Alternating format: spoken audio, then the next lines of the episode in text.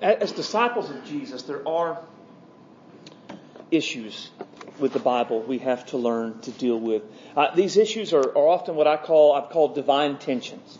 But a divine tension is where two biblical truths seem to be contrary to one another, but can't be because they're from the Bible. So, for instance, God is forgiving and will forgive any and all sin, but He's also just and will absolutely punish every sin. That can seem like those two things are, are at odds with one another, that both cannot be true.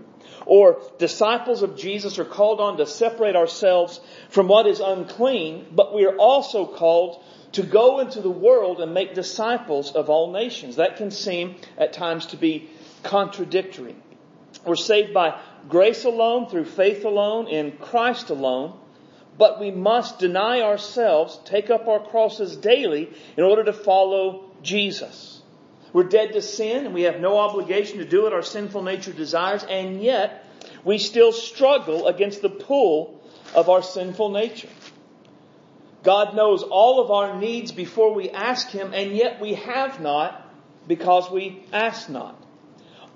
And one more is God is our shield and protector, but we will and we do experience trials and tribulations. Now there are a lot more, but you kind of get the idea of what I'm talking about.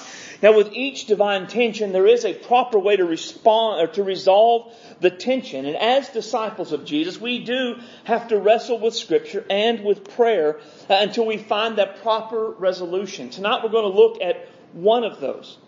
How can we have trials and tribulations if God is our shield and defender? Right? That's a resolution we're going to try to have tonight. So open your Bible to Psalm 3, page 414 in your Pew Bible. And when you, uh, when you find that, I'm going to ask you to stand to honor the reading of God's Word.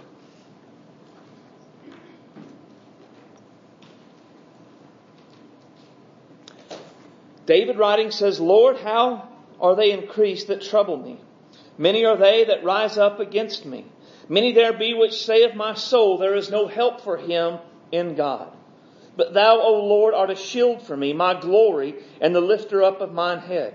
I cried unto the Lord with my voice, and he heard me out of his holy hill. I laid me down and slept.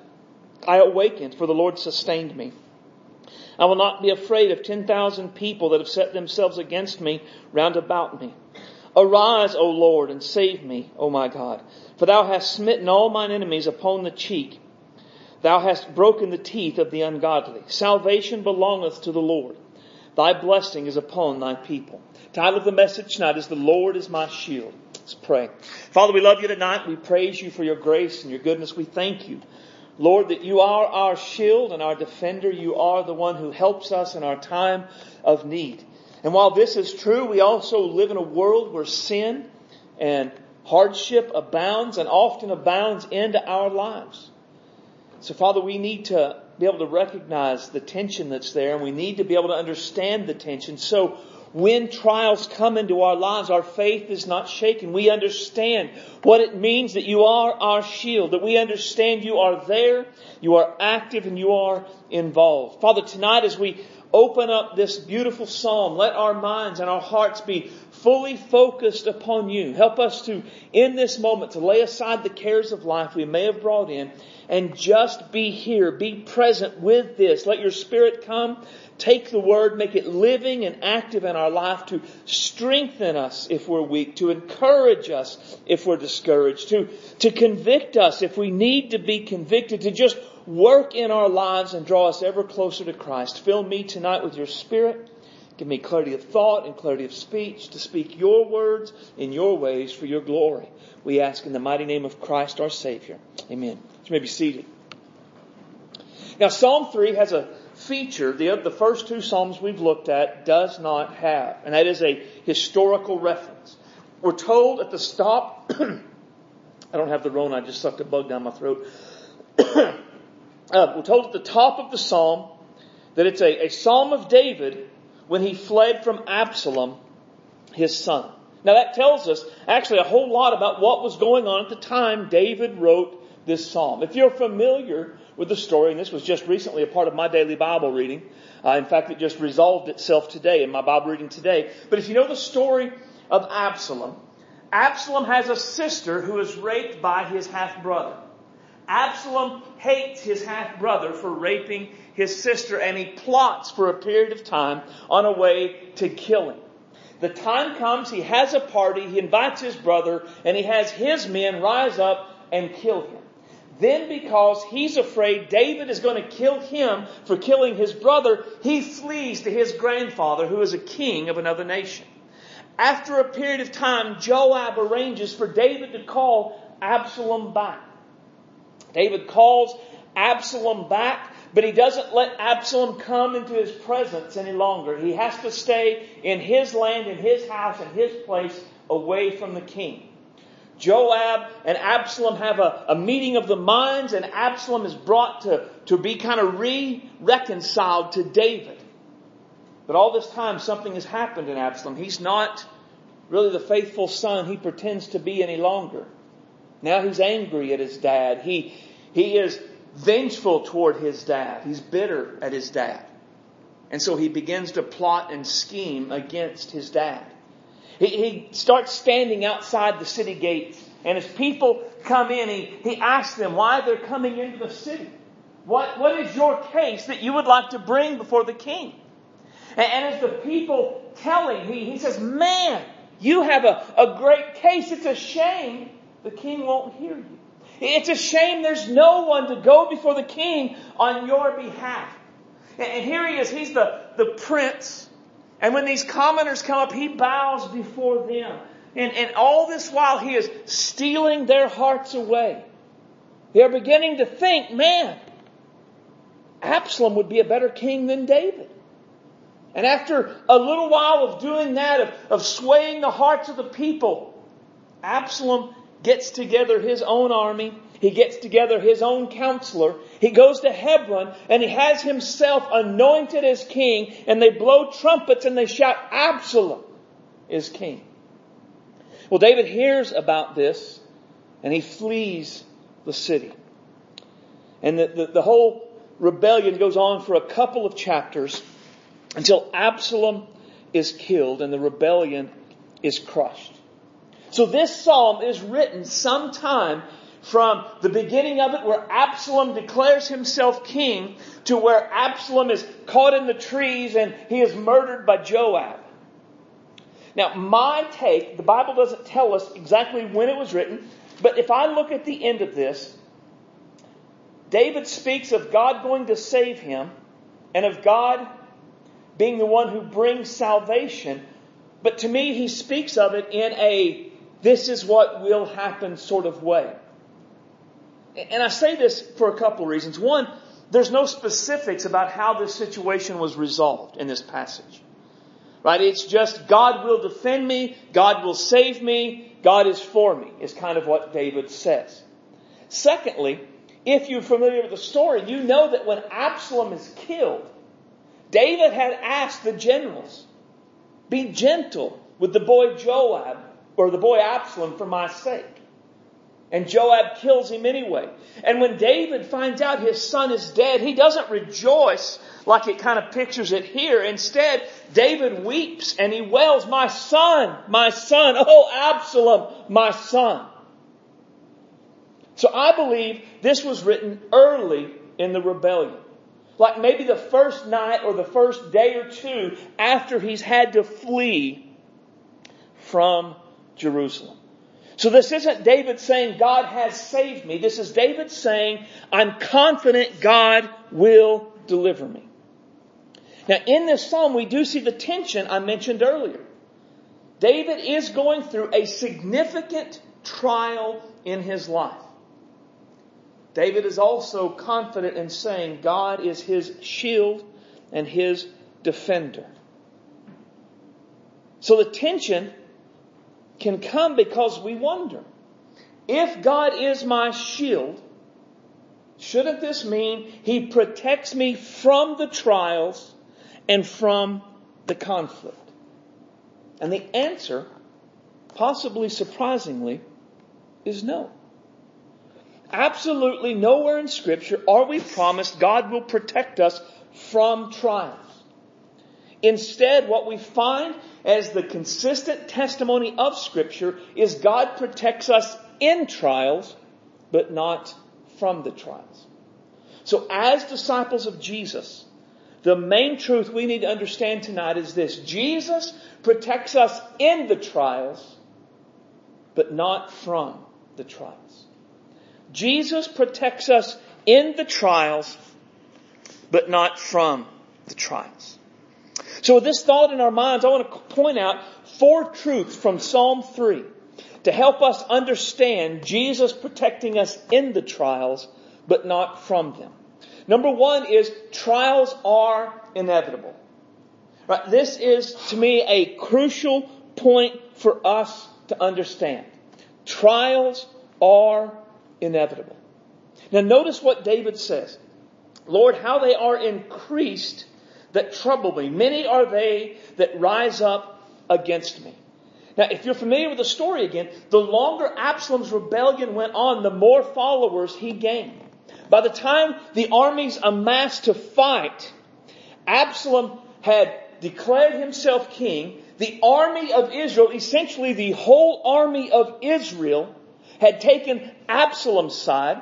One of David's counselors, Ahithophel, uh, had taken Absalom's side, and the common people were all on Absalom's side. So much so that when David fled and was going out, a man from the tribe of Benjamin, who was a descendant or was a part of the house of Saul, he, he felt confident enough in his position in David's fall from grace to stand on the riverbank opposite of David and shout curses at him and to throw dirt at him. Right? Significant insults. And he felt confident because David had fallen from favor in his, to his way of thinking. They had all risen up against David. The longer it went on, the more people seemed to turn against him. Now we see in verse 2 what they were saying. There many between, many there be which say of my soul there be no help for him in God. They were basically saying God had abandoned David and wouldn't help him any longer. But the, the man that, that cursed David on the riverbank basically said this trial was proof of David's iniquity against the house of Saul. David was sinful and wrong in how he rebelled against Saul and had taken his place. This was God's judgment. Others were saying that clearly had David been doing what he was supposed to be doing and living as he was supposed to be living, this kind of trial wouldn't be happening. They were saying things like God had given up on David and wouldn't help him this time. They were saying God had taken his hand of blessing off of David's kingship. And so David might as well just leave forever and let Absalom remain king. Now, you can see how it might seem that way. When your own son rises up against you after killing his brother because his brother raped your daughter. Surely all of those things combined, it would look like David is in a mess. Like surely David is in sin and iniquity and God has taken his hand from him. And this is all David's fault. So are these statements true? Was this trial God's way of saying he wasn't pleased with David? Was this trial God's way of saying he'd given up on David? Was this trial God's way of saying David's time was over and it was time to quit? Absolutely not. This was not at all what it was saying. Instead, what it was saying is conflict, hardship, and trials will come into all of our lives. And there are no exceptions to this truth. You can be right in the center of God's will. You can be doing exactly what God wants you to do in exactly the way God wants it done. And trials and hardships and conflicts will still come into your life. Because trials, hardships, and conflicts are an inevitable part of living in a sin cursed world where bad things abound. trials, tribulations, and conflicts are inevitable if we are wholeheartedly devoted to Jesus. And trials and hardships, conflicts are inevitable if we are in wholehearted rebellion against Jesus. Now, the rebellion against Jesus, we, we tend to understand that, but still in our minds, we often think if I'm doing God's will, then I won't have these problems. And if I'm having these problems, it's because I'm not in God's will. So what I want to do is I want to take some time this evening and I want to show you you can be doing exactly what God wants done in the way God wants it done and still experience terrible hardship. So turn with me to Acts 16, uh, page 845. We're going to start in verse 6. Now we're going to come back to Psalm 3 in a minute, but I just want to show you the, the, this story and the way it happens, the way it unfolds. Acts 16, the Apostle Paul seeking to spread the gospel to the ends of the earth. In verse 6 it says, Now when we had gone through Phrygia and the region of Galatia and were forbidden of the Holy Ghost to preach the word in Asia. And after they were come to Mysia, they essayed to go to Bithynia, but the Spirit suffered them not. So here's what you find. The apostle Paul and his companions, they're just like, we need to go somewhere and preach the gospel. Let's go to this, let's go to Asia. And the Holy Spirit says, no, you can't go there. So they say, okay, well, we'll go to Bithynia. And the Holy Spirit says, no, you're not going to go there. So they came to Troas. And as they waited in Troas, they went to sleep, trying to figure out what to do. Verse 9. And a vision appeared to Paul in the night. There stood a man in Macedonia and praying, saying, Come over to Macedonia and help us. And after he had seen the vision, immediately we endeavored to go to Macedonia, assuredly gathering that the Lord had called us for to preach the gospel unto them. So Paul is just trying to go. God says no, so he goes to sleep. God gives him a vision of a man from Macedonia saying, come over here. He gets up, immediately goes where God wants him to go to preach the gospel. Verse 11. And as we were loosing from Troas, we came to a straight course through Samothracia, the next day to Neapolis, and from thence to Philippi, which is the chief city of that part of Macedonia, and a colony, and we were in that city abiding certain days. And on the Sabbath we went out of the city by a riverside where prayer was wont to be made, and we sat down and spake to the women which were resorted thither. Hang on, where am I starting at here? Sorry, verse 16, jump down to verse 16. That's where he meets Lydia. That's important, but not part of our story tonight. And it came to pass as we went to prayer, a certain damsel possessed with a spirit of divination met us, and brought her masters much gain by soothsaying. The same followed Paul and us, cried, saying, These men be servants of the Most High God, which show unto us the way of salvation. And this she did many days, but Paul, being grieved, turned and said to the Spirit, I command in the name of Jesus Christ to come out of her. And he came out the same hour. Now, Paul goes where God wants him to go. He goes to, to Macedonia. He comes to Philippi. He sees a girl possessed by an evil spirit who follows them around and says these things. Now, Paul, being a servant of the Most High God, he sets that woman free from demon possession, clearly a part of what Jesus would have him to do because that was part of the ministry of Jesus himself. So Paul is where God wants him to do. He's doing what God wants him to do, and he's even doing it in the way God wants it done. So what is the result of this? And when our masters saw the hope of their gains was gone, they caught Paul and Silas, drew them into the marketplace and to the rulers, and they brought them to the magistrates, saying, These men, being Jews, do exceedingly trouble our city, and question customs which are not lawful for us to receive, neither to observe, being Romans. And the multitude rose up together against them, and the magistrates rent off their clothes, and commanded to beat them. And when they had laid many stripes upon them, they cast them into prison charging the jailer to keep them safely, who having received such a charge, thrust them into the inner prison and made their feet fast in the stocks. Now they were beaten with many stripes. Now, with the Romans, there's no telling how many that meant. Like the Jews, I was reading in 2 Corinthians 11 and 12 today, and Paul talks about from the Jews he received 40 stripes minus one. So 39 was the most you could give a Jew from a Jew. The Romans didn't have that. So how many stripes was they, were they beaten? We don't know. Probably almost to death. Right? This wasn't a, a little thing, right? I think so often our picture of stuff like this is so minor. We've, we've maybe seen these PG movies where they took a little stick and they kind of hit them and there was a little strip of blood across the back, but that's not the way it would have been.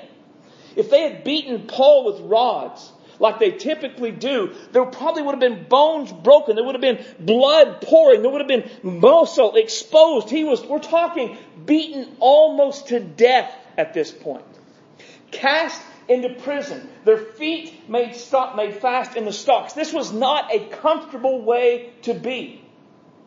So they are doing exactly what God wanted them to do. They went where God wanted them to go. They did the way God wanted it done. And the result was they were falsely accused, thrown into prison, and beaten within an inch of their life. And then not, their, their wounds weren't dressed. They weren't taken care of and they were just put in the innermost part of the prison. So what do we do when we find them at this point?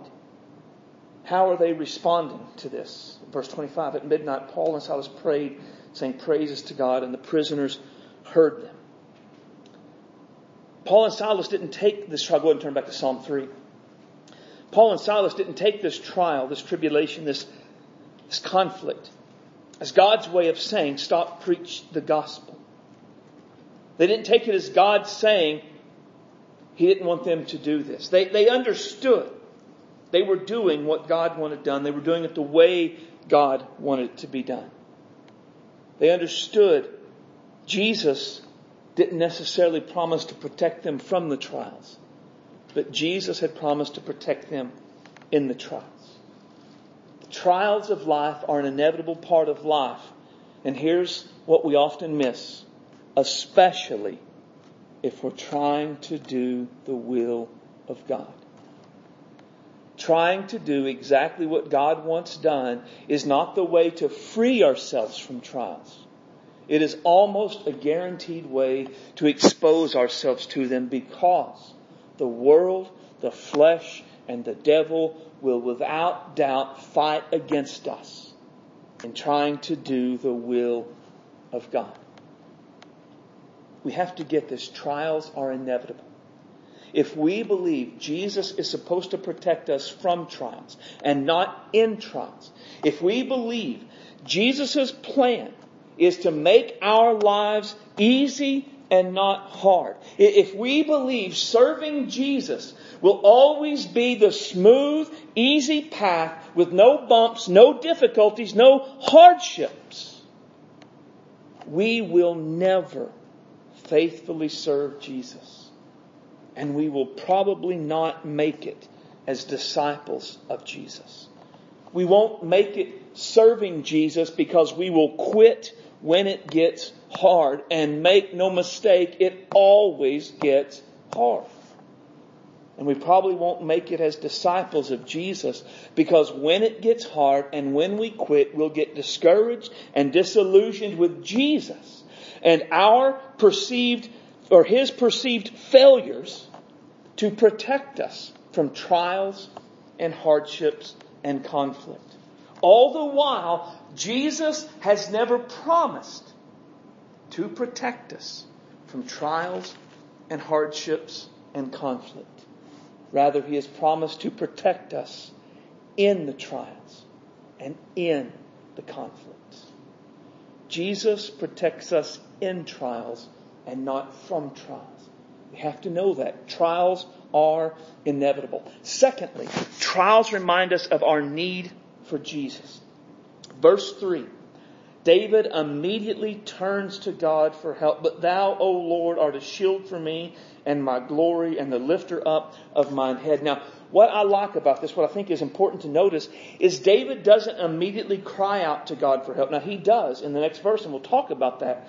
But David's first thing to do in the midst of a trial and a conflict and a hardship is to pray and praise God. He starts by stating his confidence in God. Now, this may seem like a small thing, but I don't think it is. I think it is significant. Because again, think about the situation. David's own son has rebelled against him and is seeking to kill him. Some of his own friends, his close friends, have turned against him. The people and the army who once thought he was the greatest thing ever have decided they like the usurping son better than David. And David's first turn to God is in saying, God, I still trust you. I still believe you're great, you're awesome, and you're worthy of my praise and worthy of my devotion. This trial and this betrayal has not shaken David's confidence in God and God as his shield. This trial hasn't shaken David's confidence in God's work in his life. This trial hasn't shaken his David's confidence. God will take care of him. God is his shield, he says. Of course, the shield is used for protection. God had protected David all of his life. Pretty much David's story is one of God protecting him and delivering him in the midst of battles so David could become the king. This trial had not changed David's perspective on who God was or what God was like. But he also calls God his glory. Now this is a way of saying what he is glorying in is God. Again, think about the significance of this. David at this point has lost his home. He has lost his kingdom. And he may end up losing his life. But he still has God. And as far as David is concerned, that is the best thing ever. David may have lost his worldly possessions, but as long as God was with him, that's all that was really important. The only thing in his life which really mattered and which was really worth glorying in was God. And God was still with him despite this trial. And then he says, God is the lifter of his head. God would lift up his head. Again, I think that's a significant turn of phrase because of the story. David left with his head hung low. But David knew he wouldn't always stay with his head hung low. He would at some point have his head raised again, and it would be God who would cause him and make a way for him to hold his head high and hold it up in joy. David knew. David's the one that penned the 23rd Psalm. He knew the God who led him through the dark valley of the shadow of death would also lead him to the mountaintop where there were streams of water. David's eyes of faith saw what his natural eyes could not. He saw what God was going to be in this time. Now we see in verse 4, David cried out to the Lord with his voice. And the word cried, as it's used here, it, means repeated action or habit, right? So David didn't just cry out once and then move on with his life. David cried out to God and cried out to God and cried out to God. He, he cried out until he knew God heard him. And eventually, it says at the end of verse 4, he knew God heard him. So, trials remind us of our need for Jesus. Here is a probably something you, you might want to write down or remember. God will never give us a life that makes him unnecessary. Right? God will never give us a life that makes him unnecessary. One of the reasons Jesus may allow or even send troubles and trials into our life is to remind us we desperately need Him. Now, trials also cause us to, to question what really matters in our life. There's a, when, when the world around us gets bad, it tends to clarify what is ultimate and what truly matters.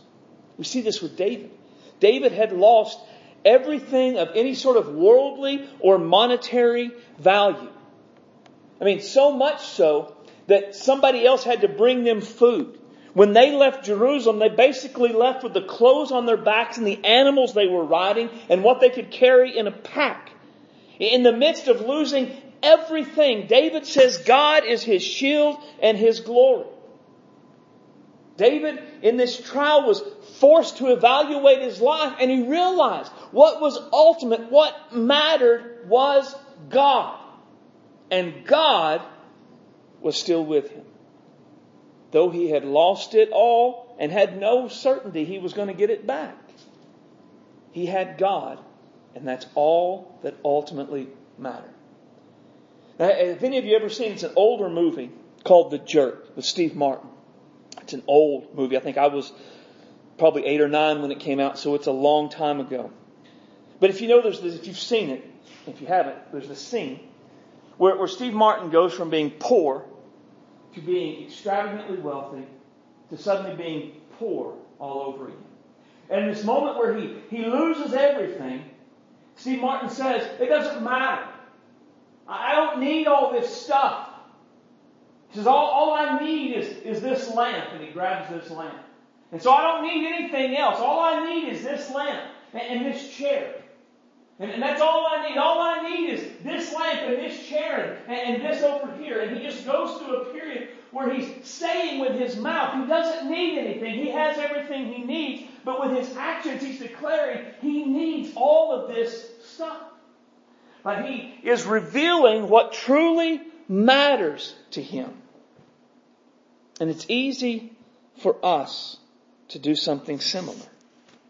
We say we know we need Jesus, and we say we are relying on Jesus, yet the lives we live often tell a very different story.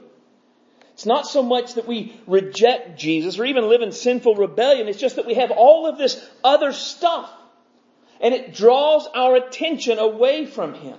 It, it beeps and it bops and it demands we look and we pay attention and so we, we neglect Jesus for all of this other stuff. And if asked, we would say Jesus is far more important than this, but with our lives. With our lives we show something vastly different. We show this stuff is what is ultimate to us. And then everything is taken away. In a moment the world changes and things start to fall apart. And there's a moment of clarity. And we realize this is junk. This doesn't matter. Truly, I need Jesus. I'm not in control, but Jesus is. I, I am small and, and finite, but He is great and infinite. I, I am desperately in need of Him. We would be foolish to think Jesus doesn't have a hand in doing that in our lives. We would be foolish to think he doesn't have a hand in creating circumstances that cause us to realize this junk is junk and what we really need is Him above all else. Jesus does not promise to protect us from trials because He will never give us a life where we do not need Him daily, moment by moment. But He does promise to protect us in the trials. So we are constantly reminded we need Him. Thirdly, Jesus gives us peace during the trial. Verse 5, David says, I laid down and slept. Again, that may not seem like a, a massive thing, but if you've ever been in a massive trial or had a, an enormous betrayal in your life, you know, sleep isn't always the easiest thing to come by. His enemies are of his own household. Soon his mighty men will be fighting against the very army of Israel. He's had to flee his city to keep from dying. His world has just unraveled. And David lies down and he goes to sleep. But it's not the sleep here that is talking about of exhaustion or of giving up or of resignation. It's a sleep of peace. David's confidence in God gave him the peace necessary to sleep in the midst of the trial. He says, and, and I woke up for the Lord sustained me. I think the idea is his enemies didn't catch him in the night and kill him because God had taken care of him. God had protected him in the night. In fact, if you read this story, you know that is indeed exactly what happened. God was the source of his peace. God is who David was trusting in. David had mighty warriors with him.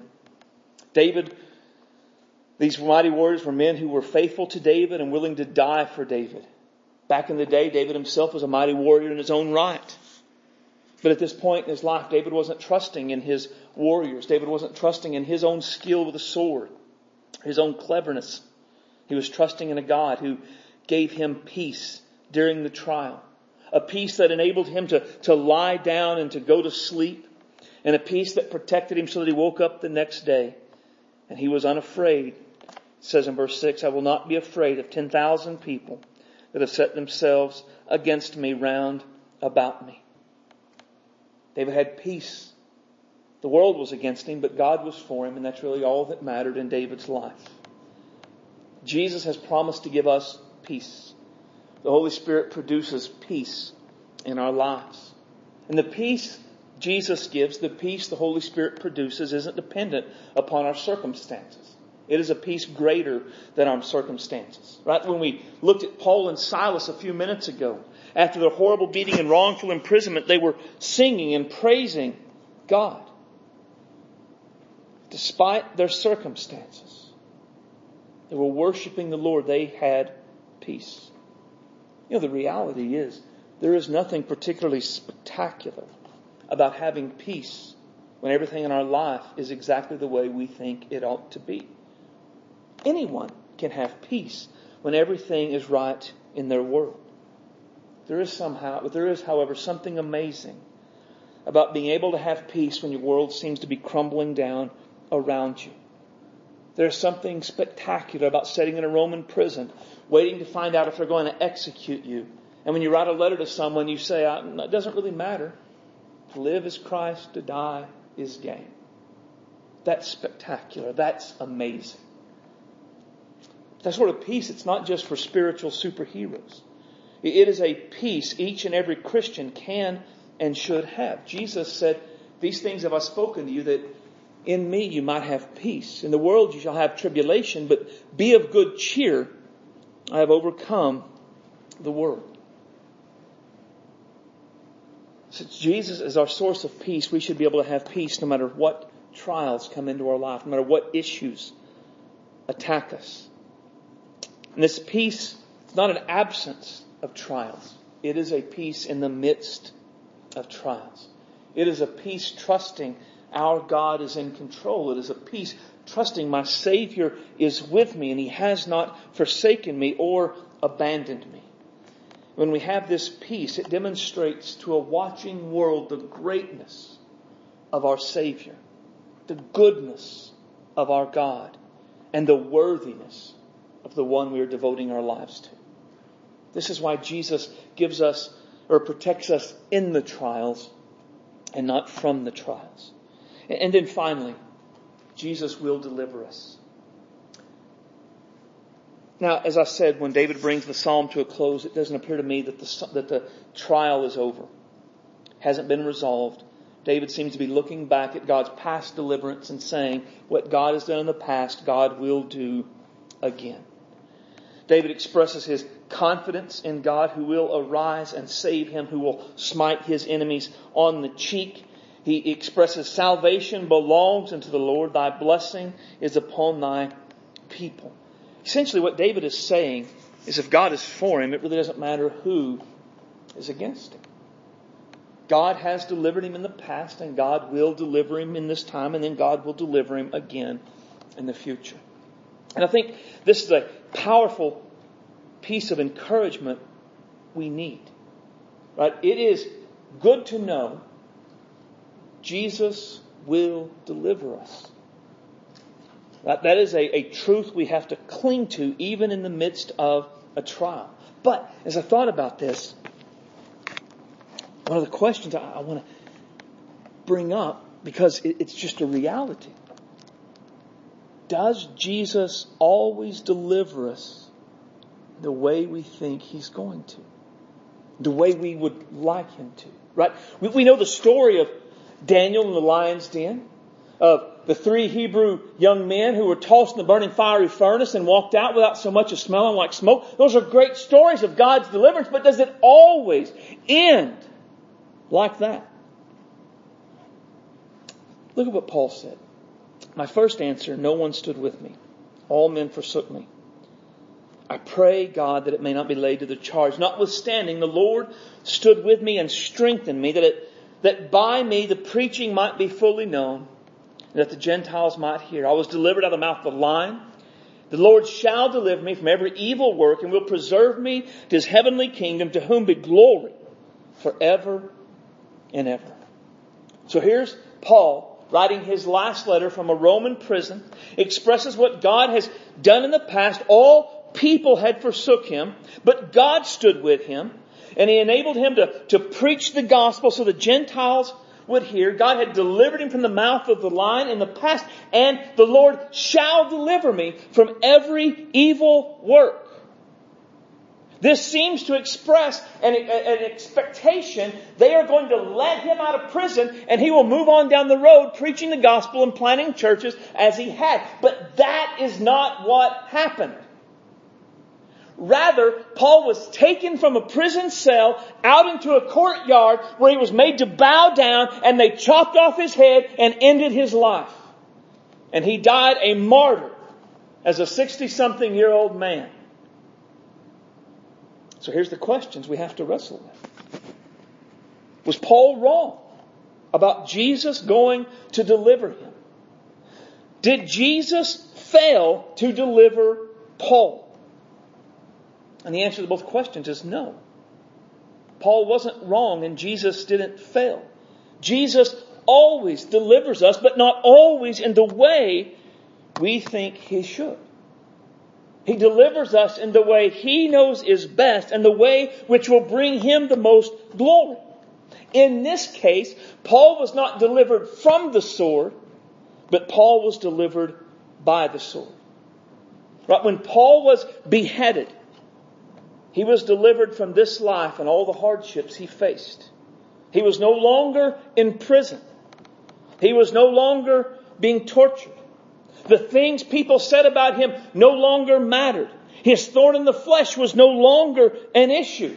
All of the aches and the pains the man must have had after a lifetime of hardships in the name of Jesus were all gone instantly. And when Paul stood before Jesus, he didn't think he had been shortchanged in his life as Paul stood before Jesus, he didn't say, What? You're kidding, right? I thought I was going to get out of prison. He didn't feel Jesus had let him down at all. To turn quickly, and I know we're short on time, but I want to show you this. Turn to Hebrews 11, verse 33. And this is the end issue. Hebrews 11, verse 33, talks about people who through faith subdued kingdoms, wrought righteousness, obtained promises, uh, stopped the mouths of lions, quenched the violence of fire, escaped the edge of the sword, out of weakness were made strong, waxed valiant in the fight, turned the, the flight of the armies into aliens, and women received their dead to life again. This is when we say Jesus delivers us. This is what we expect. This is the picture we have. Yes, this is the stuff of summer action box office smashes. And if it stopped there, we would think that's always the way it's supposed to be. But notice what it goes on to say. And others were tortured, not accepting deliverance, that they might obtain a better resurrection. And others had a trial of cruel mocking and scourging, yea, moreover, of bonds and imprisonment. They were stoned and they were sawn asunder, were tempted, slain with a sword. They wandered about in sheepskin and goatskins, being destitute, afflicted, and tormented, of whom the world was not worthy. They wandered in deserts and in mountains, dens and in caves of the earth. Again, a temptation might be to say, well, okay, these first people who waxed valiant and quenched the violence of fire, these were the ones who truly had faith, and so they saw these great victories, and those others were, were lesser. But look at what it goes on to say again. And these all, who are these all? Those who quenched the violence of the fire, and those who were tortured and had the trial of cruel mockings, obtained a good report through faith, received not the promises. Why? They, they were all faithful. They were all believers. They were all doing exactly what God wanted done, and yet some put to flight the bad guys and won great victories, and others died miserably, painfully, and badly. Why? Why did some escape and win, and others die badly? Why did Peter get out of prison and John be murdered in prison? Why did Paul get delivered from the mouths of lions all those other times, but have his head cut off this time?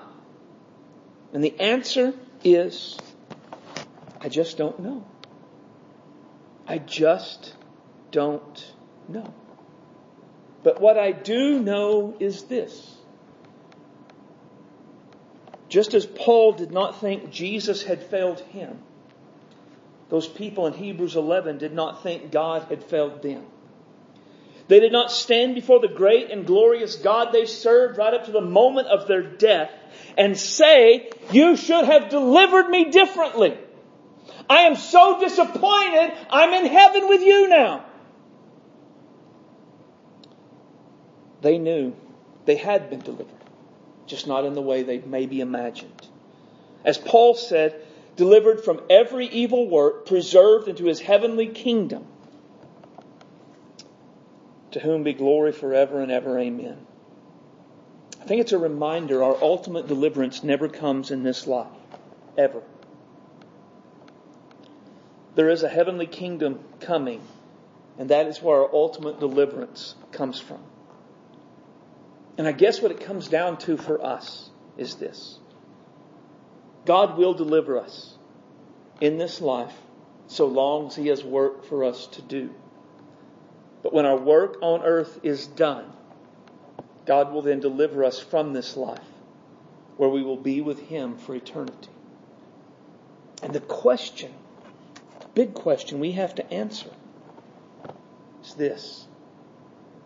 Is the way Jesus chooses to deliver us good enough even if it's the not even if it's not the way we want to be delivered. Jesus' deliverance for us is through the sword, by the sword, rather than from the sword. Is that going to be okay?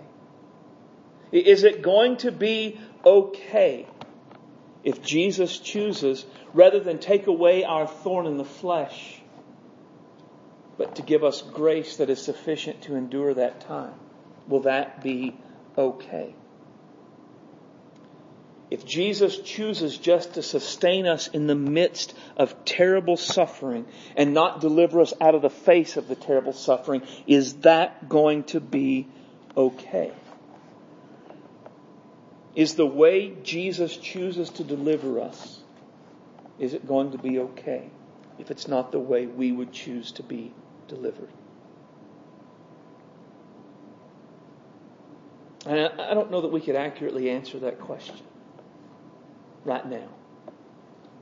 Because we all know what the answer is supposed to be, right? It's the Sunday school answer. Well, of course it would be okay. Jesus is enough. He's my glory. And that's easy enough to say when, when life is fine. But it is something we need to be prepared for. Because all of us, at times, we will face suffering and hardship, conflicts and trials. And all of those are true. The trial, it's inevitable. They, it's going to constantly remind us that we need Jesus. Jesus will give us peace in the midst of that trial and He will deliver us, but the way He delivers us may not be our preferred method of deliverance. And we're going to have to come to the place where we say, Your will be done. Because Jesus protects us in the trial, but not from the trial. Let's pray. Heavenly Father, we love you today. You are great and awesome, worthy of our praise and worthy of our devotion. And Lord, we need you to strengthen us and encourage us and speak to us from your word and make us to be strong in you and in the power of your might to be strong in the scripture, to be strong in your grace. Because Lord, it, it just looks like difficult days are coming. And you've not promised to protect us from those difficult days that are coming.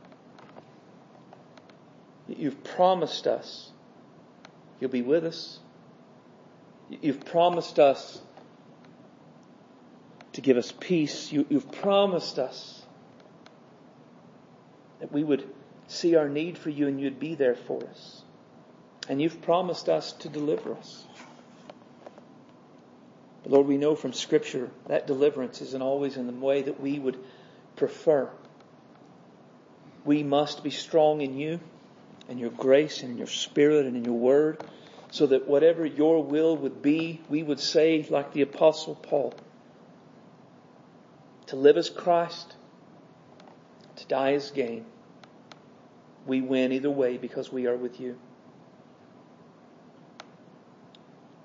Make us to be deep disciples, fully devoted to doing your will no matter what. Guide us. Give us wisdom in the days and the weeks ahead on how to do what you'd want done. We ask this in Jesus' name and for his sake. Amen. Right, we're dismissed.